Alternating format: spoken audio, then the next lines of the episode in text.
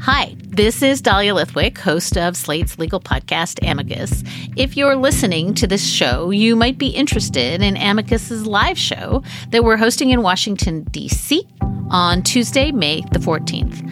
My colleague, Mark Joseph Stern, and I will be talking to some amazing guests, including Sherrilyn Ifill and a sitting state Supreme Court justice all about how originalism, a relatively recently invented way of interpreting the Constitution, has taken over the Supreme Court and radically reshaped the law.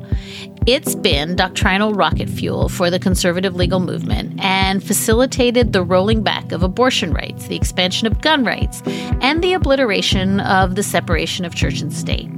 And as another wildly consequential Supreme Court term careers to its end, the court's originalists are on a tear. But there's something you can do about it, and we hope you'll join us in DC on May 14th to explore the possible pathways out of the current situation. Go to slate.com slash amicus live for tickets.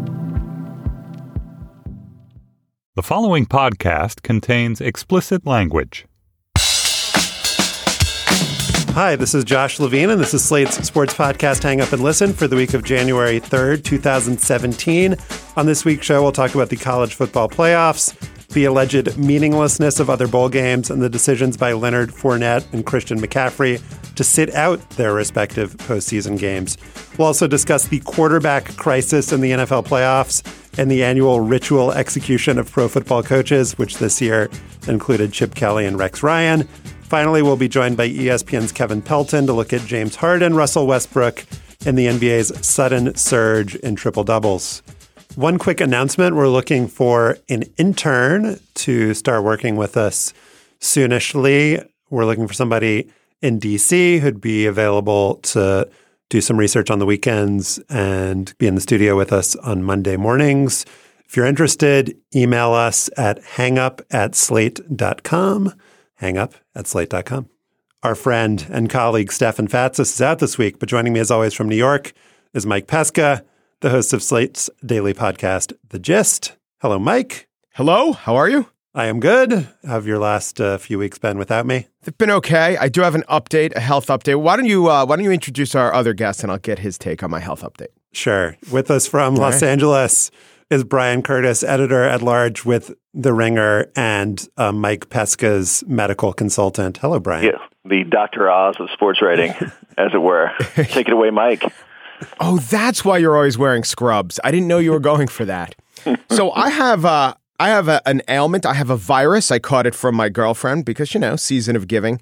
And how it presents itself is in her she had a respiratory infection, but also she had pains and aches. And uh, the doctor said it's uh uh uh. What, what what's the uh, word? What's uh, arthromyalgia? Yeah, arthromyalgia.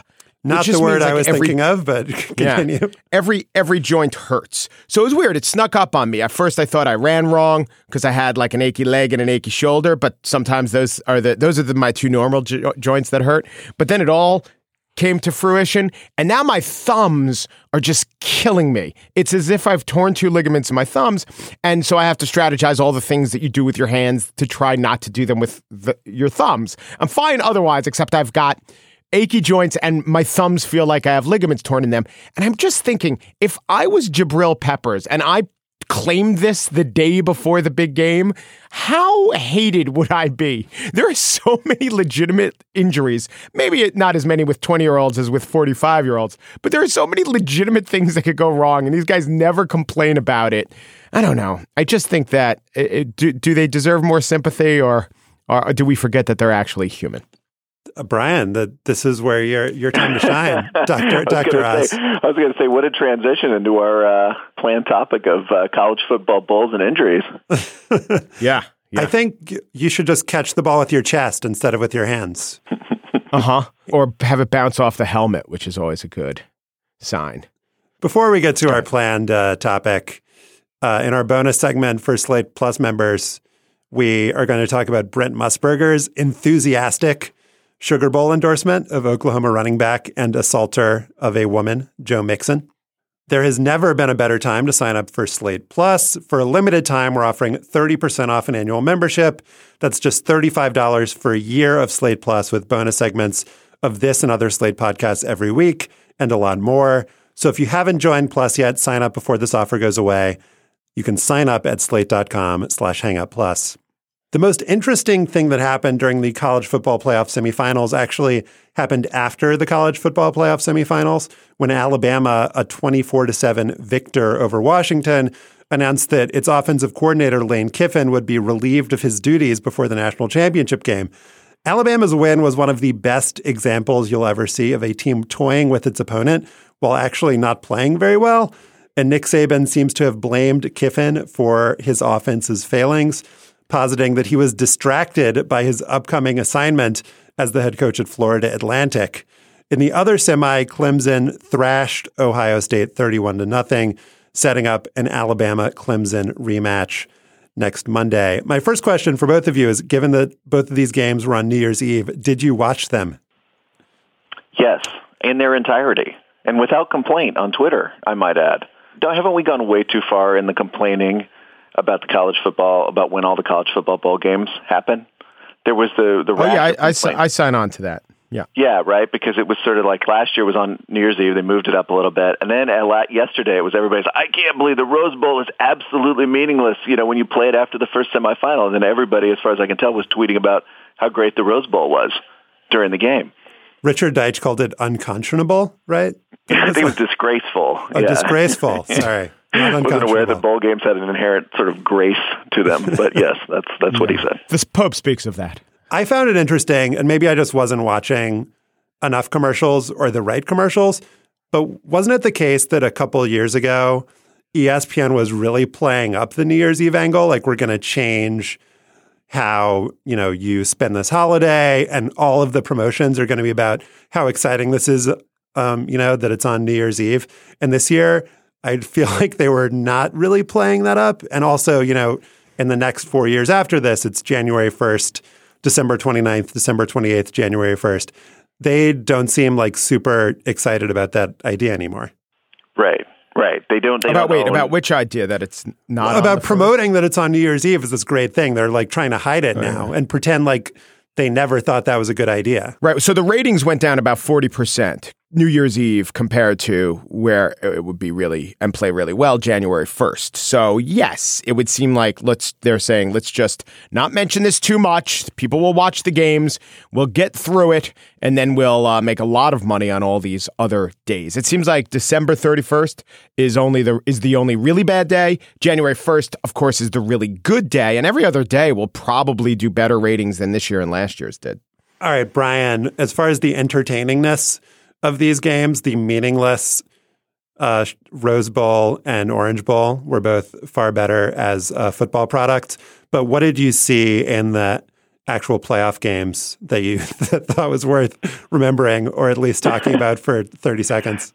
I think you're right about that. Lane Kiffin was actually the biggest story. I mean, not only did it fill the journalistic need to have to have something to talk about between games, which you always have this you know long layoff, and it's like, what are we going to talk about? But it sort of was to me, it's like a sign of Nick Saban's genius that he could take a toxic asset, which Lane Kiffin certainly was three years ago when he was hired by Bama, squeeze every bit of juice out of him to both, uh, you know, sort of modernize his offense and make Bama into a cool place to be. Not just a good football program, but a cool football program. And then when Kiffin got annoying, uh, or you know, had basically run run his course there at Bama, he got rid of him.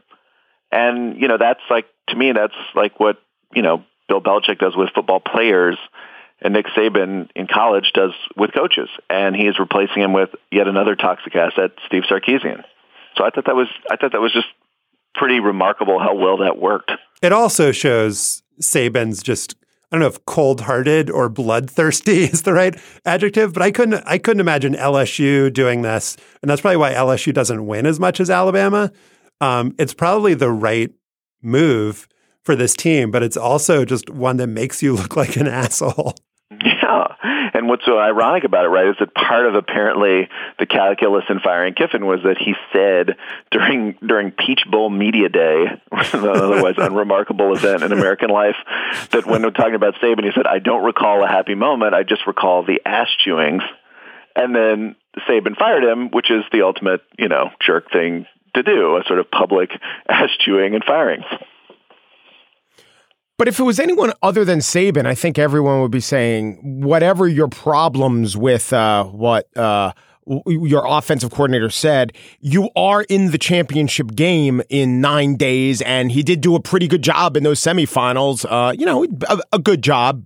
UW's defense was good, but uh, especially their run game looked uh, really sharp. I don't know. It seems like egotistical to do it now how much more do you get out of it? We don't know. Maybe it was so toxic that he, just uh, Kiffin's presence was, you know, uh, hurting the team's preparation. But it would seem that nothing has been hurting the team's preparation. Kiffin hasn't changed who he was. I know it's it was a little surprising to me, and I under I understand why Saban gets the pass, but he's getting a pass. Well, I think anything that Saban does vis-a-vis winning college football games is pretty much unimpeachable at this point given uh, the dynastic nature of the Alabama football program. So, as far as like being a good person, I think you could question it, but I don't. But in the history of sports, semifinals to finals, has something like this ever happened? I can't think of a time. Yeah, yeah. I I can't think of one either. What Brian? What is your favorite Lane Kiffin firing? I think, I mean, the, the Raiders one has a certain ability about it because Al Davis, you know, just years from death, made one of his final public appearances to denounce Lane Kiffin as a liar. And there was a PowerPoint involved. right. And we hadn't really seen Davis in a long time, right? It was kind of like this, uh, you know, foreign dictators that are coming out for one last hurrah. Did he have a bandage on his face, or am I yes. like conflating him with the he Raiders did. logo? He did. He did not. He did not look well. Yeah, that was a great Lane Kiffin firing. That was one of the top the top few. There was getting fired at the airport by USC. There was um, I guess he wasn't fired. He left Tennessee after a year. And right. when people talk about it now, they say there were riots. What what do those riots entail? Do you remember? I don't remember that. Yeah, usually, like, do people like do the things they do when they win college football games? And Lane Kiffin left, like burn couches and stuff like that. That I do not recall. Uh, yeah. Mike, did you uh, watch and enjoy the Rose Bowl and Orange Bowl, both of which were, uh, I think, classic uh, college football bowl games? I could say. I was very happy to watch highlights after seeing the score of one of them and to ignore the other one entirely. But I, I, do think the college football bowls should be better because the thing I like about college football is the innovation. Um, you see it more on offense, but there's also know, defense has to do what it can to catch up. There's a lot more risk taking. There's a lot more willingness to have weird formations. We saw that in an extra point try. I should like it a lot more. Maybe the offensive innovation is so ahead of the defensive innovation with every team but Alabama. It's less satisfying. And also, the bowls should be better to me because one thing I hate about college football is the the mismatches that are you know, agreed upon mismatches, not just like, hey, we play in a division, you got to play Rutgers if you're in the Big Ten, or hey, we're going to pay Presbyterian to, uh, you know, half a million dollars to whoop them. At least most of the games, you know, they're trying to get a decent game. So when the games do come off as exciting and scintillating, I like them, but for the vast majority of uh, bowl season, I'm just like, oh, this is just a money grab. Get this over with. I think it's funny. I mean, first of all, you talk about risk taking. Penn State's risk taking was fairly remarkable yesterday because driving for the would be winning score, they threw an egregiously underthrown deep pass. And then on the next play, they yeah. said, let's just, it was almost intercepted. And then they're like, I know, let's do that again. And it was intercepted and set up what turned out to be the winning field goal for USC. I think it's funny too. I mean, it's like before we had a true college football playoff, people sort of complained that there wasn't enough playoff. There weren't, you know, the playoffs weren't long enough. Enough teams weren't in it, and now they sort of complain that because we have a larger playoffs that the bowls have been ruined or they've been diminished in some way. And I really don't actually think that's the case. I mean, I just think if you're a college football fan, especially if you're a fan of like USC or something, you were totally into that game yesterday. You mm-hmm. absolutely wanted to win that game. That was not a, you know, a, you know, good for you. Here's one more game, even though you didn't make the playoff thing. It was an absolutely amazing, meaningful game, and you really wanted to win it, and it really nicely set you up for last year uh, due to the fact that you did. The complaint about there being too many bowl games, or I guess, I guess that's just a part of the meaninglessness argument. I just don't understand how the games are harming anyone, yes. at least more than the existence of college football generally harms anyone. Um, the games exist to be on television in case you happen to be watching television. They are kind of eminently both missable and watchable depending on, you know, who you are, whether you care about the team or whether you're like stuck in an awkward conversation with your uncle and just need something to stare at for uh, for a couple hours. So there is something weird about it being, and this has always been the case, about being the culmination of the season and also just taking place completely out of time with the rest of college football. There's just this long gap, and also just taking place at times when, like, maybe even if you're a big fan, you're just not able to watch just because you have other obligations. It's hard to like program it into your life and your schedule. It's just compared to other sports, it's just always been strange. And that's kind of the charm of it. And also, it's just kind of why, no matter what the system is, it's just always going to be weird. Yeah. I think the um, I would dispute the part about being a big fan and missing the game. I don't think that's ever happened to me. But uh, you know, I don't think I've ever said, you know, I need to spend time with my family. Sorry, I can't watch uh, Texas uh, play in the, in the whatever terrible bowl they're in. Yeah, it's it's made for TV content, right? I mean, it's I think that's what it is, and there's a long history of that from everything like junk, like the NFL's Fastest Man. I sort of, you know, I put lower bowl games basically comparable to that, and it's and it's fun for what it is. It's totally. I I think you're right about harmless. I would say the only thing is like when they make the schools buy all those tickets, right? yeah. like the mandatory number of tickets for games that no one actually wants to attend. But other than that, yeah, it seems like it's you know, and of course, uh, to come back to your original point or to another point, it's you know harmful to the players who may not you know want to play as few college football games as they can, so that they don't get hurt and ruin their NFL careers. Harmful to Jake Butt I would say that the weird thing is that any sport, if women's volleyball had this tradition of after the season ends, let's take a month and then reconvene for a tournament, that would be harmless. You know, just the nature of football, the sport where the NFL once debated adding two games and then decided, well, we can't. That's just inhumane. Our very existence is inhumane past the point of 16. I mean, that comes with harm. And there is the, you know, the, the band forcing the band to buy tickets and, uh, how much money the schools have to pay out to. It's not, it doesn't crush them, but it certainly, and this has been demonstrated, takes money away that they could be spending on other things. And when you have, you know, that one day where I think every team was a losing team the day after Christmas, right? Like Miami of Ohio against Mississippi State and Boston College against Maryland, all these like six and six and even losing teams. You say, what is the point? It's just a ridiculous money grab. And if the answer is going to be, well, it's good for the fans, nah, that's not, that's not a fair. Of course, they're fans fans, short for fanatic. It's, it's going to be good for them to, you know, watch their team. I just think the nature of football with how tough it is, and then when you add in the fact that this isn't really for the good of uh, anything other than the people who are running the bowls. They're making money. ESPN's making money. The kids are continuing not to make money. Did all of these players on that team, do you think, really, really want to play in the games? We hear about well, the big names that don't. But what about someone on Boston College who was a free safety? It's like, oh, God, please end this shit.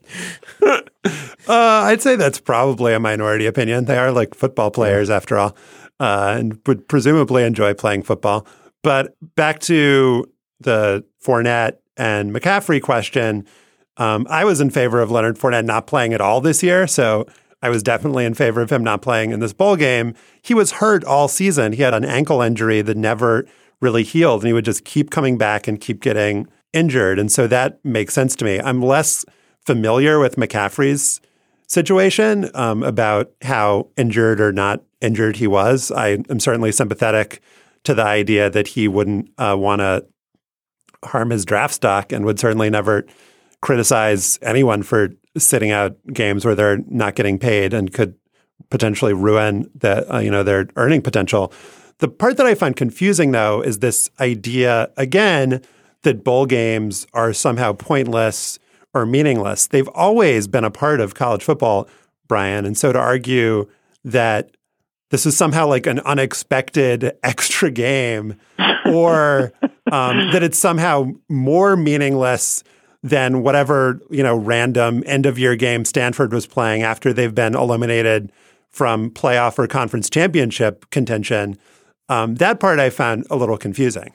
Oh, totally. I mean, it was always, if you weren't playing for anything big, it was always a chance to here's a nice feel good W for us to end the season with, right? Or a bunch of extra practices that we don't get under NCAA rules unless we qualify for a bowl. Absolutely. There's no, there's, there's very little difference in that. And by the way, these guys that, that skipped them, I think they made like ultra, not only do they make rational decisions in the sense of I don't want to be part of your, uh, you know, conscripted worker college football system. They also like looked. I'm sure they looked at the bowls, and Christian McCaffrey was like, "Do I want to play in the Sun Bowl? Is that something I really want to? Like, if if Stanford's in the Rose Bowl, does he skip that game? I would think probably not. Certainly right. wouldn't skip the playoff. But like, I'm going to get a Sun Bowl ring that you know I may." that may be at the bottom of my sock drawer for the next 40 years. Like, why would I care about that? Why well, would I worry worry about that? And that's like totally rational. I, I hate to say that this is the market at work, Mike, in college football. But couldn't you uh-huh. argue uh-huh. that um, this is kind of e- exactly what you're talking about, and and college football reaping what they sow? That if you're gonna have all of these bowl games that you know at least Mike Pesca doesn't care about, and then then this is what's going to happen: that the star players might decide we don't care about these, and that will make them less marketable. Um, the games that is, and I don't think that uh, the powers that be are going to reconsider having these games, but at least they'll have to pay a little bit for you know stocking up on all this bowl game inventory. Yeah, and I think the NFL now, now that the NFL has put its uh, workouts as a spectacular. Well, actually, the televised aspect of them isn't what's driving them, but they do have to get quick. They do have to get prepared quicker than they used to. Have to get prepared. Bulls pushed back. Uh, uh, in, inspection, meet inspection day pushed up. It's totally rational. What's fascinating to me is that it seems that McCaffrey, whose brothers are in the pros and whose dad was a, a, professional NFL player and is a kid of means, made one decision. And Fournette, who's from the Seventh Ward in New Orleans, made the same decision. And they did it for rational economic reasons, but they come from totally different backgrounds. So that says to me that I, I can't see why this wouldn't be a trend. I really, I really can't see. Um, Absolutely, and I would also say the opposite trend. If I'm a if I'm a guy who's like going to be drafted from the fourth to the seventh rounds, or maybe not at all, I could make the totally rational decision that I'll risk injury to play in maybe my highest profile game of the year on ESPN and improve my draft stock, right? Which right. would be also be a totally mm-hmm. rational. That makes decision. sense. All right, last thing quickly, Brian. It's a rematch in the national title game between Alabama and Clemson. That was a forty-five to forty win for Alabama last year in a very excellent and memorable game that involved a Bama onside kick what do you think about um, this year? Is it, I mean, the teams are similarly constituted in terms of Clemson having its star quarterback back, Alabama having different players, but maybe one of the, the best defenses of all time. So at least going into the game, the matchup seems similar. Yeah, I don't remember, you know, I don't remember a really great championship rematch in college football, at least recently you know, of course, college football is all about, you know, sort of like annual rematches because you get your conference rival once every year, that kind of thing. But I don't remember us having a kind of climactic rematch like this, which is makes it really fascinating, and especially from Clemson, who obviously lost the narrow game, as you say, last year. It's sort of, I mean, like if Bama wins, we will all go, we will all say what we said a few minutes ago, which is, ah, Nick Saban won another title, great. You know, for Clemson and for Dabo Swinney, it's the it's the program making win, right? Everybody is kind of convinced that he's a really good coach, but maybe not a championship coach. We don't quite know. And so there's tons more upside for them if they win. Apple Card is the perfect cashback rewards credit card. You earn up to 3% daily cash on every purchase every day. That's 3% on your favorite products at Apple, 2% on all other Apple Card with Apple Pay purchases, and 1% on anything you buy with your titanium Apple Card or virtual card number. Visit apple.co slash card calculator to see how much you can earn. Apple Card issued by Goldman Sachs Bank USA, Salt Lake City branch, subject to credit approval. Terms apply. The matchups are set for the opening weekend of the NFL playoffs, and they are not super great. And the NFC, Giants, Packers, and Lions, Seahawks will probably be maybe kind of interesting. In the AFC, it's Matt McGloin or Connor Cook and the Raiders at Brock Osweiler or Tom Savage and the Texans. And it'll be Matt Moore's Dolphins versus the competently quarterbacked Pittsburgh Steelers. It is cruel to make the playoffs and have your quarterback injured at the very end of the season, as the Raiders and Dolphins did. And it is also cruel to have Brock Osweiler be your quarterback, as Houston does still. Given the unsexiness of these matchups, I'm wondering if it's too late for the Cowboys to trade Tony Romo. Brian, what are what are the rules on that? I think it's Yeah. probably not legal. I don't think so. We're kind of waiting for spring to do that, I think. But now, yeah, you're right. There's a kind of an amazing opportunity right now. Um, and for anyone who thinks the NFL gives quarterbacks too much protection, this weekend is a pretty convincing counterargument to that idea. Uh, Mike, what do you think of uh, these quarterbacking situations? Oh, I think it's a good reflection and the biggest reason why this has been the worst year in my memory for the NFL. And it has nothing to do, it was actually pretty useful because as the arguments uh, ban- were bandied about that, oh, people don't like the Kaepernick kneel down. Oh, people have finally gotten sick of concussions. One of those things didn't bother me at all. The other thing I've learned to process, and yet I'm hating the NFL this year. And I look at these first round games and I see, you know, Houston is Houston Miami one of them? Is that an actual game on the schedule? Uh, Is that- am I getting that right? you're not Or getting is that it right. Houston? No, no, you're no, not. it's Houston the Raiders. Houston and the Raiders, Josh yeah. detailed just Okay. moments ago that Houston's playing the uh, Raiders. Yeah, sorry, sorry, sorry, sorry. Right. And when I see that Houston and the Raiders and their two quote unquote quarterbacks as a game that is the only game on TV at the time and a game that they're wanting me to take some time my, out of my schedule to watch, this is among the reasons why this has been just a horrific NFL season. Nothing going on. It does make me think that all of the conversations around what's going on in the NFL and is it, you know, is the game more or less fun and is the product better or worse? It really is all just about quarterbacks. That's all that anyone cares about. And perhaps Yeah. rightly so. Yeah. Yeah, Um, because the opposite argument was, hey, look at how exciting the Cowboys are, Dak Prescott. Or, you know, the, right now we're talking about the Raiders is one of the worst team teams. They were once, hey, you know what? Look at what the Raiders are doing. Derek Carr. Everyone, there was not one team, hey, this is an interesting story. Not one of those teams that didn't also have an interesting quarterback going on. Yeah, but I would also, you know, you could also argue, right, that, and I say this as an extremely partisan Cowboys fan, so forgive me, but, you know, like the Cowboys losing their quarterback uh, in his first preseason uh, performance unlocked a greatness in the Cowboys that we perhaps did not know existed, right? They're 13 and 3 in the number one seed thanks to their backup quarterback who played brilliantly for 90% of the year. So on the one hand, it's, Are you arguing right. that Matt McGloin will unlock greatness in the Raiders? well, I'm saying it's given us a truly terrible playoff game. I enjoyed the Deadspin item, by the way, titled "How Will You Spend Your Saturday Instead of Watching Raiders Texans."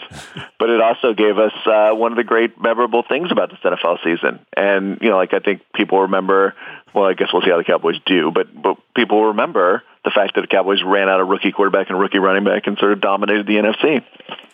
Yeah, and I guess it is possible, if not likely, that Connor Cook of the Raiders will be good and will show his goodness in the playoffs. There's something so with the Cowboys, Prescott's greatness as a player has certainly contributed to, you know, both his team's performance and the interest in the team. There is also something about novelty. What you don't want to see is Matt McGloin, a guy who has played many games as an NFL starter and has been bad. So, the, you know, those are the two things that can get you interested in an NFL game or an NFL team. It's like somebody or something you haven't seen before, or something or somebody that is good. right. But but even the uh, story of Dallas uh, Romo going down and unlocking this interesting story, it still supports the idea that the NFL is at bottom a delivery system for interesting stories about quarterbacks.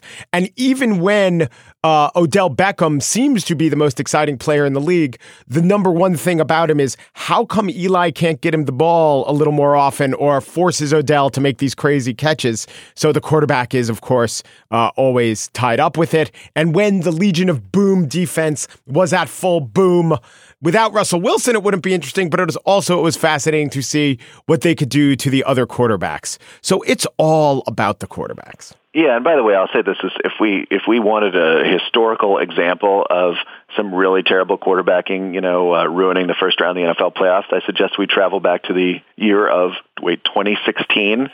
Uh, I'll remind you guys yeah. of Kansas City Chiefs 30, Texans 0 in the first round, a Texans team quarterbacked by Brian Hoyer. And also the um, Bengals Steelers game from that same year, which turned into this crazy personal foul fest, but was actually fairly you know ruined or or so, shall we say diminished by the fact that AJ McCarron started for the Bengals. This isn't particularly unusual, I guess, in NFL playoff history. This is all just feeding into my argument that they need to play the playoffs before the season starts. or just say they're a series of exhibition games, but then after one team wins, say, all right, we'll let them go on. I think the NFL should have just done college football rules this year. There are really only four teams that could possibly win or that you give a darn about, and just let those four play. You got your Chiefs, Falcons, Dallas, and New England. And everyone else, fine, play in your gilded Gildan Bowl. the Chiefs, I think, are an interesting case because they have been really good for the last couple years. They're 12 and 4 this year. Their quarterback is not anyone that anyone cares about I'm not sure if that's the correct viewpoint, but I think Alex Smith is kind of like, if not a replacement level NFL quarterback, he's better than that. He's like replacement level for quarterback interestingness. Like, I don't mm. think hmm. anybody is excited about watching the Chiefs play. And I think, again, this feeds into the idea like, when was the last time there was a, a team that was like, like had huge national interest that everyone was really excited about? That had a bad or mediocre or uninteresting quarterback. I mean, maybe Russell Trent, Wilson. Trent Dilfer? Russell Wilson, like back in his rookie year when he wasn't as good as he turned into. Mm-hmm. Yeah, that's a good one to think of a team that just captured everybody's everybody's imagination. I mean, the Ravens, I mean, especially the Ravens since defense that year that they won the Super Bowl, maybe. Kinda. Who was that? The Ravens defense that year they won the Super Bowl, kind of, sort of. Yeah, I mean, especially since we're in the era when you know guys are passing for 5000 yards and throwing for 40 touchdowns.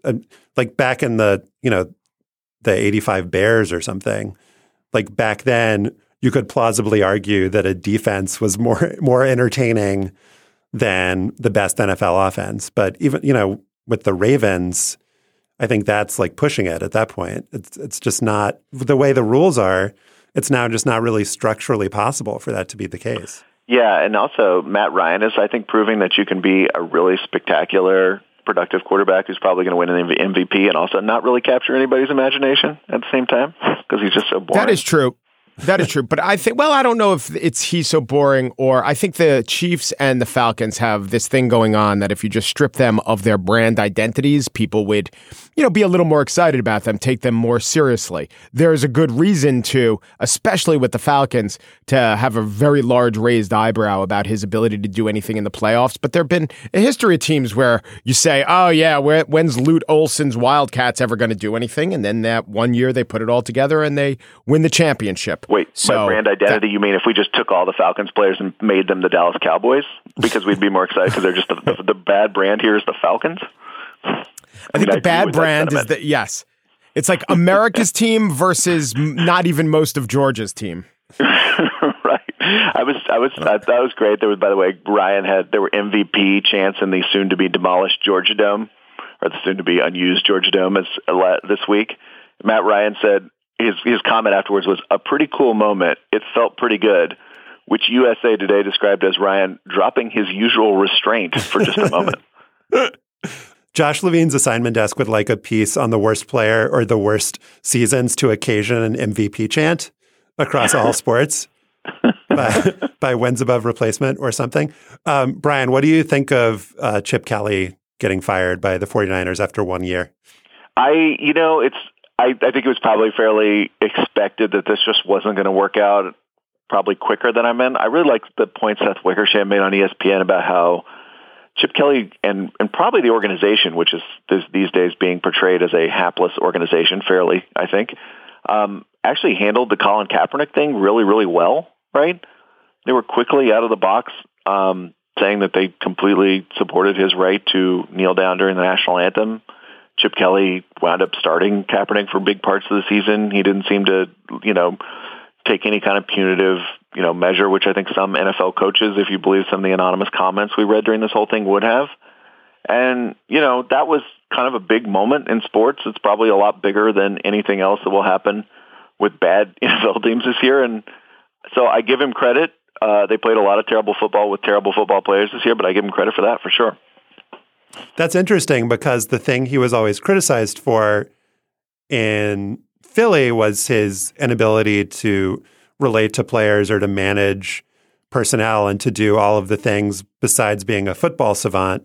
Then in San Francisco, it seems like the opposite. His, you know, football genius was not at all manifest this year. The thing that I don't understand is it's the same people that hired him a year ago that are firing him now. You can you couldn't plausibly believe that given the talent on that team that he was going to somehow single-handedly transform the franchise in just a few months. It just, it doesn't really make sense. Yeah, this is sort of interesting to me about the NFL and the NBA. Right now, we have this real, and in baseball, of course, too, we have this real cult of the GM, right? And I think in the NFL, right now, most of these GMs are fairly faceless creatures. Would you agree with that? That we just the cult of NFL fandom is much more based around coaches. Yeah, like definitely. Jim Kelly got tons of, whereas you know Trent Baalke is a fairly anonymous figure, probably by his own design.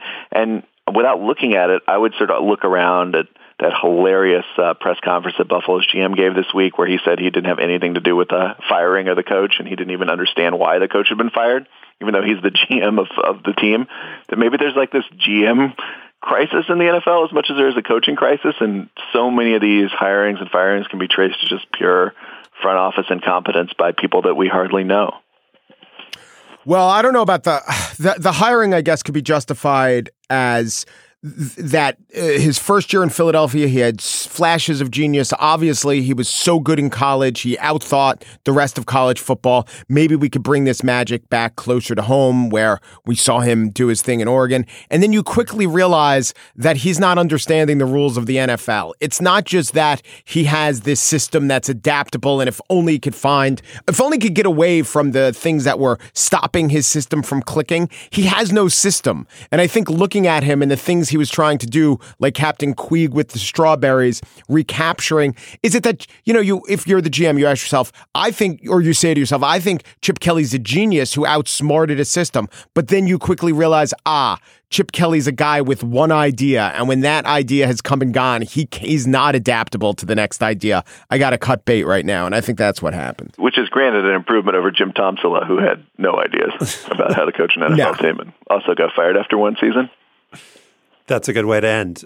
On New Year's Eve, Oklahoma City Thunder point guard Russell Westbrook got a triple double in a win against the Clippers. That wasn't a huge shock considering Westbrook had 15 triple doubles going into the game and is in fact averaging a triple double with 30.9 points, 10.4 rebounds, and 10.5 assists per game. What made this latest feat notable is that he got double figures in points, rebounds, and assists in the first half. But that wasn't even the most spectacular triple double related feat on December 31st. In a win over the Knicks, James Harden had 53 points, 16 rebounds, and 17 assists. That was the first 50 15 15 game in NBA history. The Elias Sports Bureau reports that Harden was involved in 95 of Houston's 129 points via his own baskets or assists.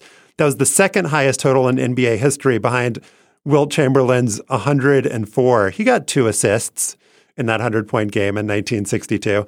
Uh, joining us to talk about the year of the triple double in the NBA is Kevin Pelton of ESPN. Hey, Kevin. Hey, guys. Thanks for having me. Sure. And I want to start back with Westbrook, who has a chance to match Oscar Robertson's feat from 1962. That was a, a big year for the NBA. Uh, he averaged a triple double for a whole season. Before this year, my sense was that this was something like hitting 400 in baseball, which hasn't been done since Ted Williams in 1941, that the sport and the league have changed so much that it seemed like folly to imagine this would ever happen. You've simulated the chances of Westbrook doing this. I'd like to talk about that. But first, was I wrong to think that someone like Westbrook or LeBron or James Harden would not even come close to this? Not really. I mean, I think the one thing that is kind of helping their chances uh, and, you know, kind of makes 2016 17 somewhat akin to 61 62 is how much pace of play and scoring have increased this year. And that's kind of one of the reasons for, you know, the the remarkable individual numbers that we're seeing from guys this season. Uh, there, there's a pretty strong correlation, as you'd imagine, between the pace of play around the league and then the number of triple doubles you see around the league. So that that going up has helped. But at the same time, you know, I think that my thought would have been similar to yours in that it was easier for an individual to, you know, rack up these kind of incredible numbers, you know, 50 years ago when there was a lower level of play, probably league wide, a handful of stars who could have played in any era, but not the same depth of talent that you see now with, you know, the NBA drawing players from all over the world, not to mention drawing them more efficiently from uh, the American and population. The, and this is the Stephen Jay Gould argument about hitting yep. 400 in baseball that as the talent level rises, it gets – more and more difficult for an individual to put up a crazy stat line like 400 or averaging a triple double. It, it really is remarkable. Then, you know, in some ways it's harder than hitting 400 because we've only seen one person ever do this. Plenty of people hit 400 back in the day in baseball, which obviously had a longer history than, than the NBA did. So, in some ways, maybe it's even more remarkable. So I thought it was more like some NFL defensive statistic, because it's precisely because of the pace of play. And perhaps people say, oh, yes, that makes it easier or harder. Actually, it affects it so fundamentally. I've read that Magic Johnson would have had four average triple double seasons if he if his Lakers and the NBA then had played at the same pace of play as Robertson and Robertson might not even have had his triple double has had his pace of play you know be what the NBA has been used to. I will say this about Oscar Robertson he didn't know, and they didn't know then that a triple double would be such a big thing. Because if they did, you would imagine that he did it in his second year when he averaged 11.4 assists and 12.5 assists. But then in his fourth year, he averaged 11 assists and 9.9 total rebounds. So all the guy had to do was care. And then in his rookie year, he averaged 10.1 total rebounds and 9.7 assists. If you round it up from 9.5, I think he has three seasons of, or four seasons of averaging a triple double, which uh, gets me to my question. Tri- triple double is great shorthand for a fantastic all around player. Is it the ultimate shorthand? Like, if you do that, you're certainly better than what James Harden or even Anthony Davis is doing? No, I mean, I think that's a, a, perfectly fair question. Like, if we were to take, you know, if you were to say Westbrook averages 0.5 fewer rebounds per game, and that's enough to take him out of the triple double, but he averages another assist per game. Is that somehow a less valuable player? Like, no, on its face, pretty obviously not. And and it is an interesting question to what extent, you know, he Westbrook is chasing triple doubles. Uh, you know, the scorekeepers know. Like, there's there's a lot of elements in here that that set up to to combine to to favor him. It's kind of odd that you know, obviously, no one had coined the term triple double. It's still odd that they, they didn't think of it as like something to really chase back then, because it is. Uh, humans have always been obsessed with round numbers.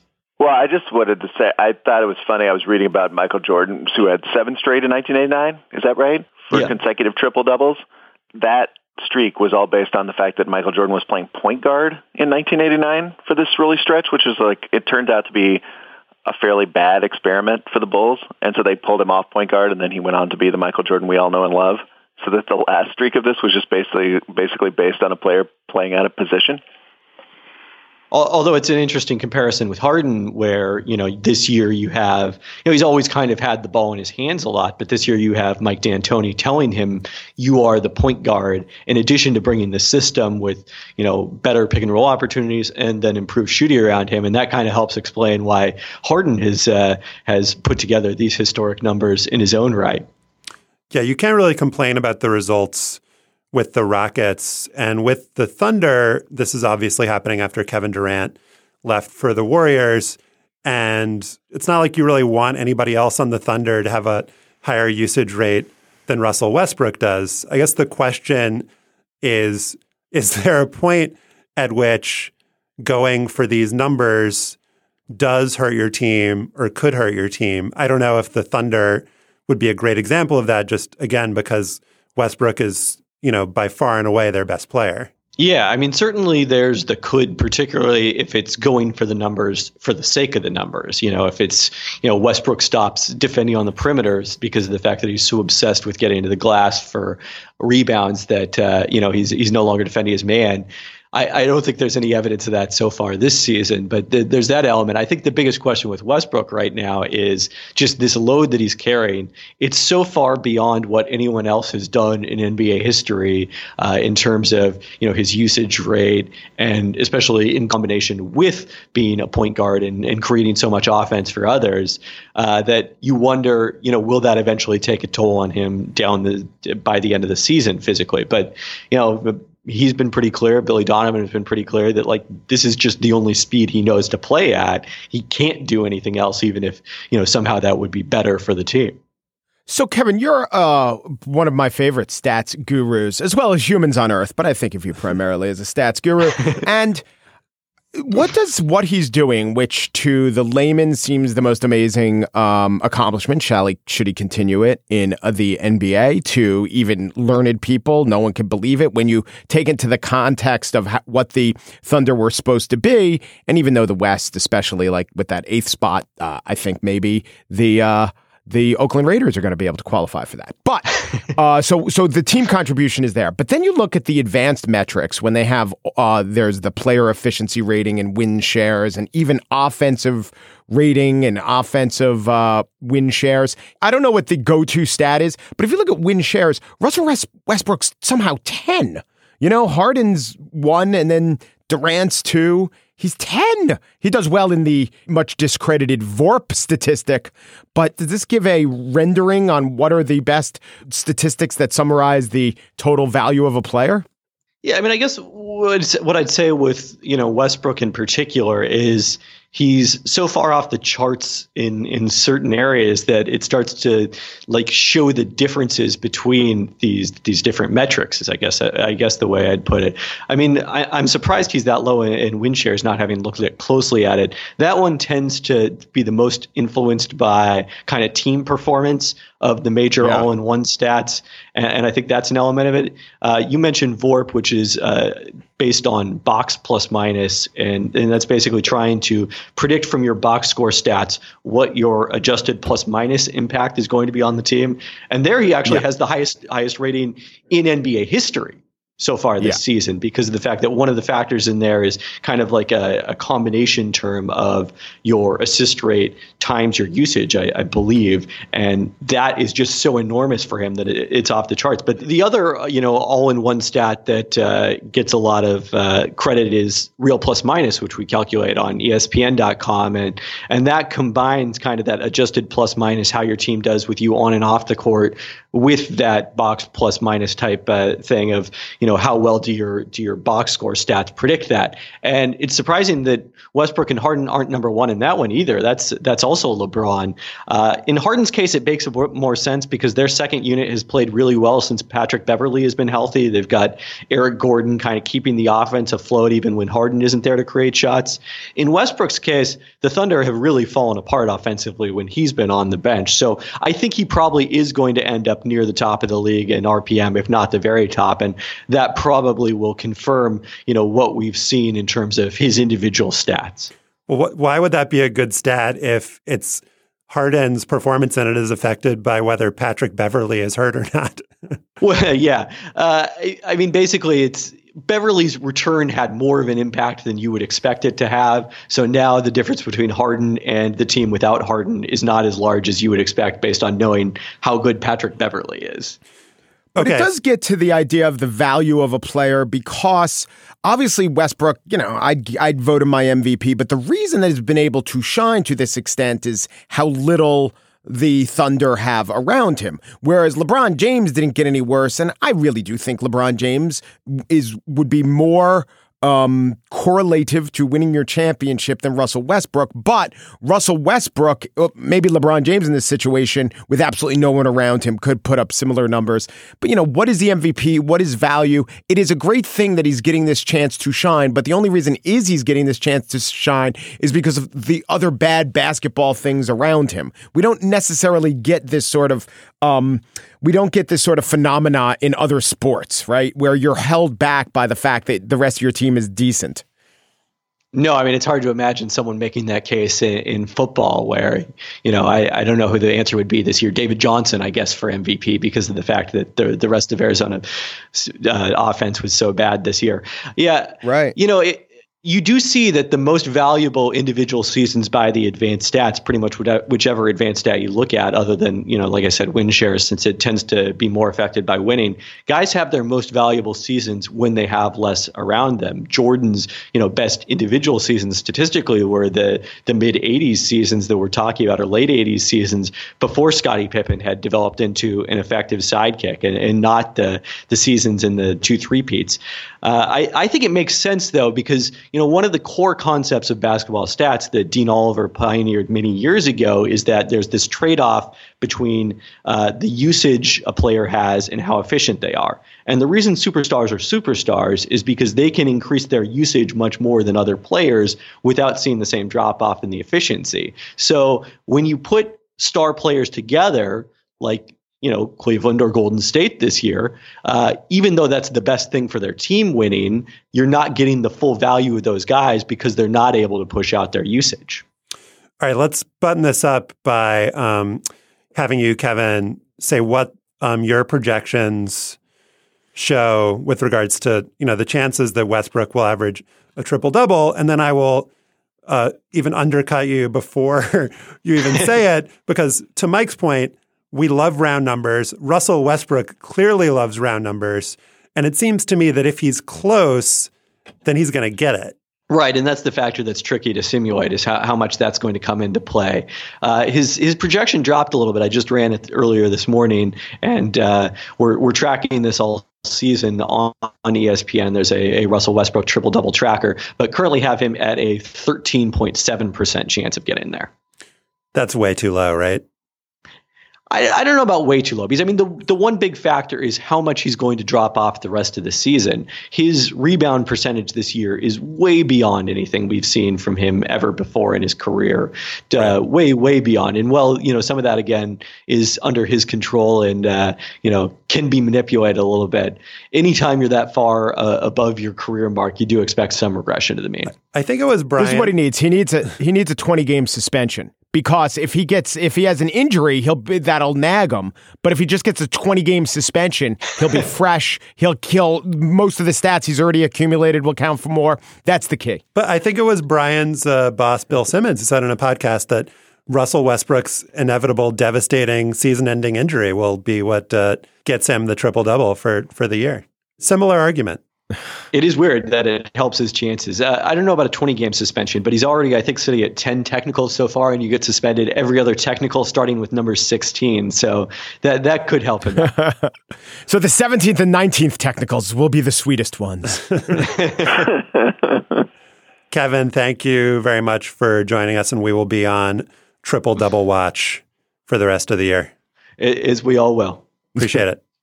Now it is time for after balls, and there's a wide receiver for Alabama named Gehrig Dieter. And Mike, you've done some exploration of the Dieter family tree. Yeah, he's from South Bend, uh, even though Notre Dame is one of the few college teams Dieter never played for. He played for SMU and then he played for Bowling Green and now he's playing for Alabama. I did not know college worked like that. But anyway, Gehrig is indeed named for Lou Gehrig. He has a brother named Nolan, but the dad's actually not only a weightlifting champion, but a huge Yankees fan. He named his brother, uh, Gehrig's brother's name is Thurman, and the dad's name is Derek Dieter. And so I tried to shame the man. If he was a big enough fan on Twitter, he'd change his name to Jarek Dieter. How's that working? The uh, Thurman retweeted me uh, some sort of uh, sharp put down. Let me quote it directly, okay?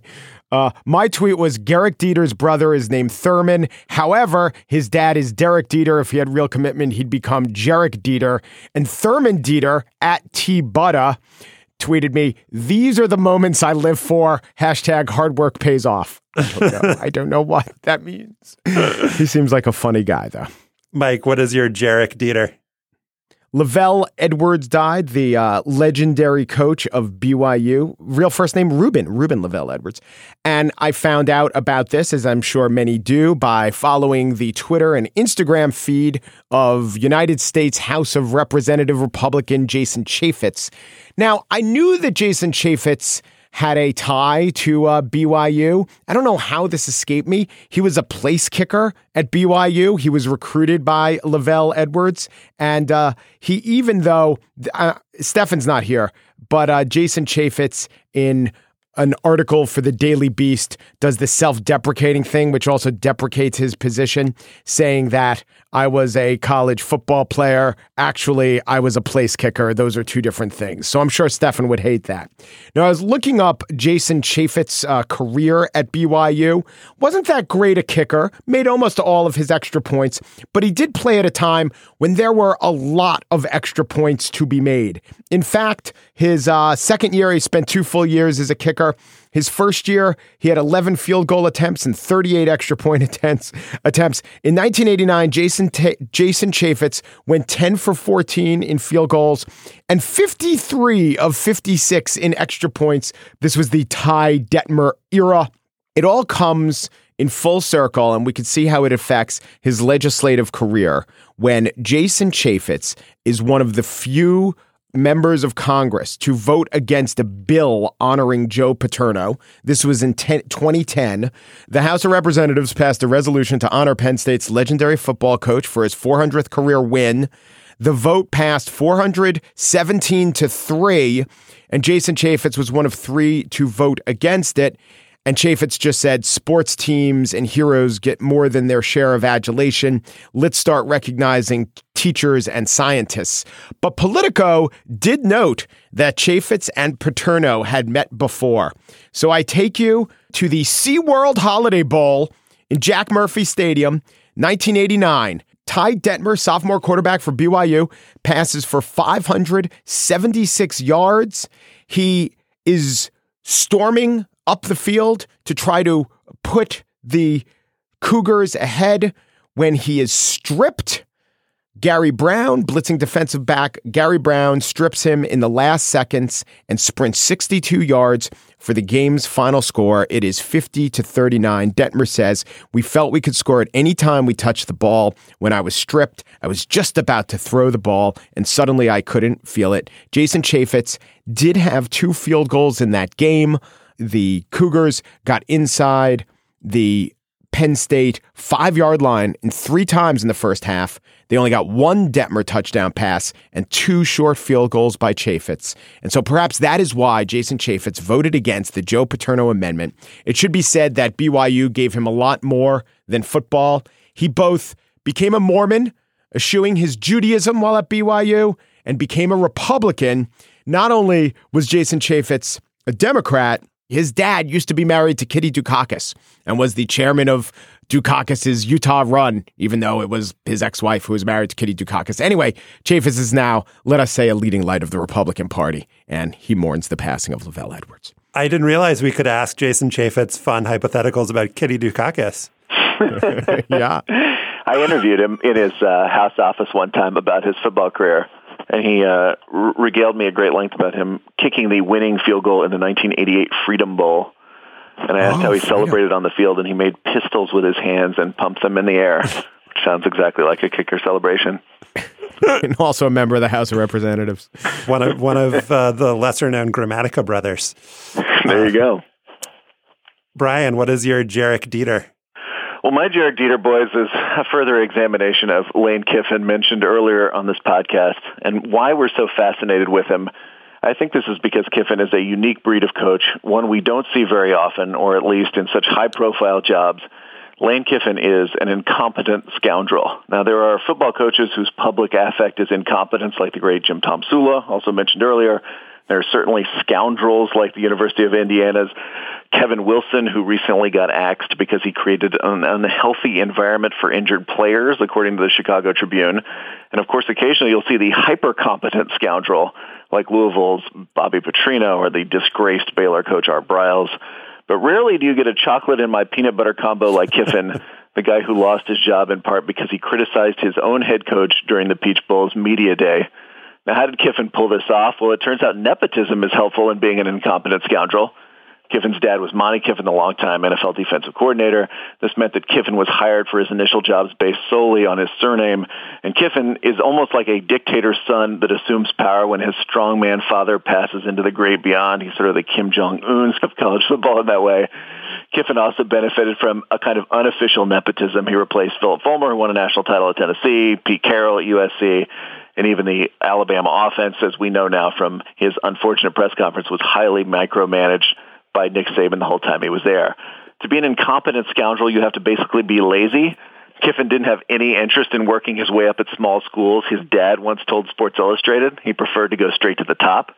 You can't be especially bright to be an incompetent scoundrel. In 2007, I actually interviewed Kiffin at the NFL owners meetings right after he'd become coach of the Raiders, and I came away thinking that might be the dumbest famous person I've ever spoken to in my entire life this is actually key because Kiffin kept getting jobs because people couldn't believe how that he was so incompetent. He basically preys on our sympathy that we can't believe that someone with a job that big would be that dumb. You also have to be ruthless to be an incompetent scoundrel, right? You have you have to try to overcome your inherent haplessness to stab your rivals in the back. So when Kiffin got the University of Tennessee job in 2009, he immediately accused Urban Meyer, the reigning king of the SEC, of committing a recruiting violation. It turned out that the rule Kiffin accused Meyer of breaking did not actually exist. And in fact, in a Trumpian twist, Tennessee would wind up being hit with its own charges of NCAA violations during the Kiffin regime after Kiffin had left town, of course. And also in 2009, Kiffin claimed to Sports Illustrated that when someone from the Tennessee uh, sports department was 25 minutes late in picking him up from the airport. He fired the university employee in charge of setting up the ride. That's 25 minutes that Nick Saban and Urban Meyer had that I lost because somebody was late picking me up at the airport, he huffed. Tennessee's AD later clarified that Kiffin had not actually summarily fired anyone, which was, of course, was impossible at a public university like Tennessee. At high-profile jobs like USC and Bama, we can all appreciate Kiffin's haplessness. At his new job at Florida Atlantic, he'll be consigned to games on ESPN3 and the occasional punitive takedown from a college football insider who has a grudge against him. We college football fans thus await our next incompetent scoundrel, a man who is dumb and evil in equal measure. It's great. Uh, isn't uh, part of it that he's young, and so there's some kind of shine that attaches to someone who's able to get these jobs while being uh, fresh faced. If he was like really, if he was really old and all this stuff was happening to him, it would just, it would be a lot less intriguing and just more sad. No, I think that's right. There's a little bit of that about Jason Garrett with the Cowboys. It was like, hey, he got a job when he was so young. He must be an offensive genius. And it's like, oh, wait, maybe he's not. He just got a job when he was really young. Wonderkind. No, just young person. Hey, what's your Gehrig Dieter, Josh? Thank you, Mike. Appreciate the question, as always. My Gehrig Dieter is uh, about the best story of college football bowl season, which is that a player for Arkansas got suspended for the Belk Bowl after shoplifting from a Belk department store, which I'm at least assuming he got better stuff than if he was suspended for shoplifting at the Dollar General Bowl. But actually, we can check this. SB Nation has a list – of the swag that players get at every bowl game. Players, you know, don't listen, Mike and Bryan, people that say that college athletes don't get anything. Because at the Dollar General Bowl, they get a leather duffel bag. But wait, there's more. Pure Boom wireless headphones, a Wilson souvenir game ball. wow, that's that sounds uh, even worse when you read it out loud. An RTIC Soft Pack 40 cooler which maybe is what it sounds like it is. A timely watch company watch. Um, and that's it. Enjoy those leather duffel bags and that game ball. Players from Ohio U and Troy in a game that Mike Pesca would almost certainly deem unnecessary. What's what's actually most popular now, looking at this list, is the gift suite. Bryan, you've been to uh, some of our major games. Have you Sure. have you witnessed a gift suite in action? I have never entered or witnessed a gift suite.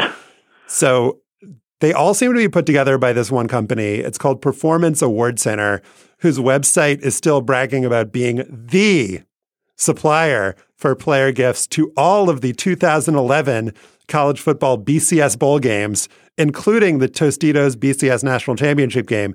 The website of Performance Award Center and the heart of Bryan Curtis, the two places where the BCS still lives. the the website continues. Pack Sports is home to the gift suite, introduced successfully as the best way to supply a multitude of choices to gift recipients that participate in various sporting events. Again, courtesy of the not quite up to date uh, Pack uh, Inc. website. They have a video of what the gift suite looks like, and it is uh, from whenever it was that Central Florida made uh, a BCS bowl. That was in the Blake Bortles era, right? So it's it basically looks like a game show, like a, a lower tier game show where they just have the products, the products up for bid kind of lined up in a locker room area and the players are all going around and you get like points. You can use up to six points on various bowl gifts. And so instead of, uh, you know, being told you're getting this leather duffel bag, you're going on a sanctioned non Jeremy Sprinkle esque shopping spree in the suite. And based on my research, it seems like the one gift that every player always takes from this gift suite, it seems to be in every gift suite and all of the players like it, is the. Can I rec- guess what it is? Yeah, go ahead. Oh, I was going to guess that it was a uh, Sony PlayStation. It is not. It's more interesting than that, a little stranger than that. Bryan, do you know? Do you have a guess? I just keep thinking of the old uh, Wheel of Fortune where you went shopping after you won a puzzle, and there was that Dalmatian at the Oh, end yeah. that everybody Ceramic thought that they had Dalmatian for 200, Yeah, that was yeah. great. All right, so I'm going to go ceramic Dalmatian And would you like the Close. rest on a gift card or Close. on account. Yeah, yeah, so an account? the answer is that it's a recliner. And the thing that's always mentioned about the recliner, well, A, it has a cup holder, which obviously, but B, it has two um, USB ports where you can charge your phone. So it's like everything you love about a recliner with everything you love about a battery all in one device. I think it's this thing. It's this. It's from a company called Southern Motion. I'm looking at a Sports Ooh. Business Journal article from 2013. There's one called a Viva. It's a powered home theater recliner that has two USB ports that can charge mobile devices. This company is based in Pontotoc, Mississippi. Pontotoc-based furniture manufacturer. This is what you should get for the uh, college athlete in your life. I think Southern Motion was also the offense that UCF ran in that Fiesta Bowl, if I'm not mistaken. Southern No, Motion is a great name for a company. I feel like it might be wasted on that particular company, but I have, by the way, I have in front of me Jeremy Sprinkle's arrest record. First of all, do you know he got a 20% discount at at Belk? I guess he wanted the 100. Well, they- and also they got a he had a gift gift card. card. Yeah, he had a gift a card. So I was just thinking, isn't it isn't couldn't he plead I don't understand how gift cards work? and Thought you went and among selected an item from the from the store. the Nike Crew black socks and a, a couple wallets, but here was my favorite one: the Saddlebred Tandoori Spice Marl collar shirt. Yeah, he almost made off with a Tandoori Spice shirt. So his defense is essentially he thought a Belk store was a gift suite. yeah, bringing it all together. Thank you, Bryan. Uh, wrapping up in a way that I couldn't think of myself. Uh, we love your feedback on what we talked about today. You can email us at hangup at slate.com. We'll also gather links to the stories we discussed at slate.com slash hangup. Subscribe in iTunes. You can find us at itunes.com slash slate podcasts. When you're there, leave us a comment and a rating.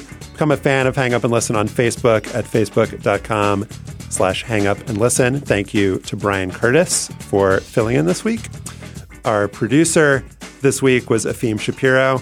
The executive producer of Slate's podcast is Steve Lickteig, and Andy Bowers is the chief content officer of Panoply. Hang up and listen as part of the Panoply Network. Check out our entire roster of podcasts at itunes.com slash panoply. Remember Zelmo Beatty, and thanks for listening.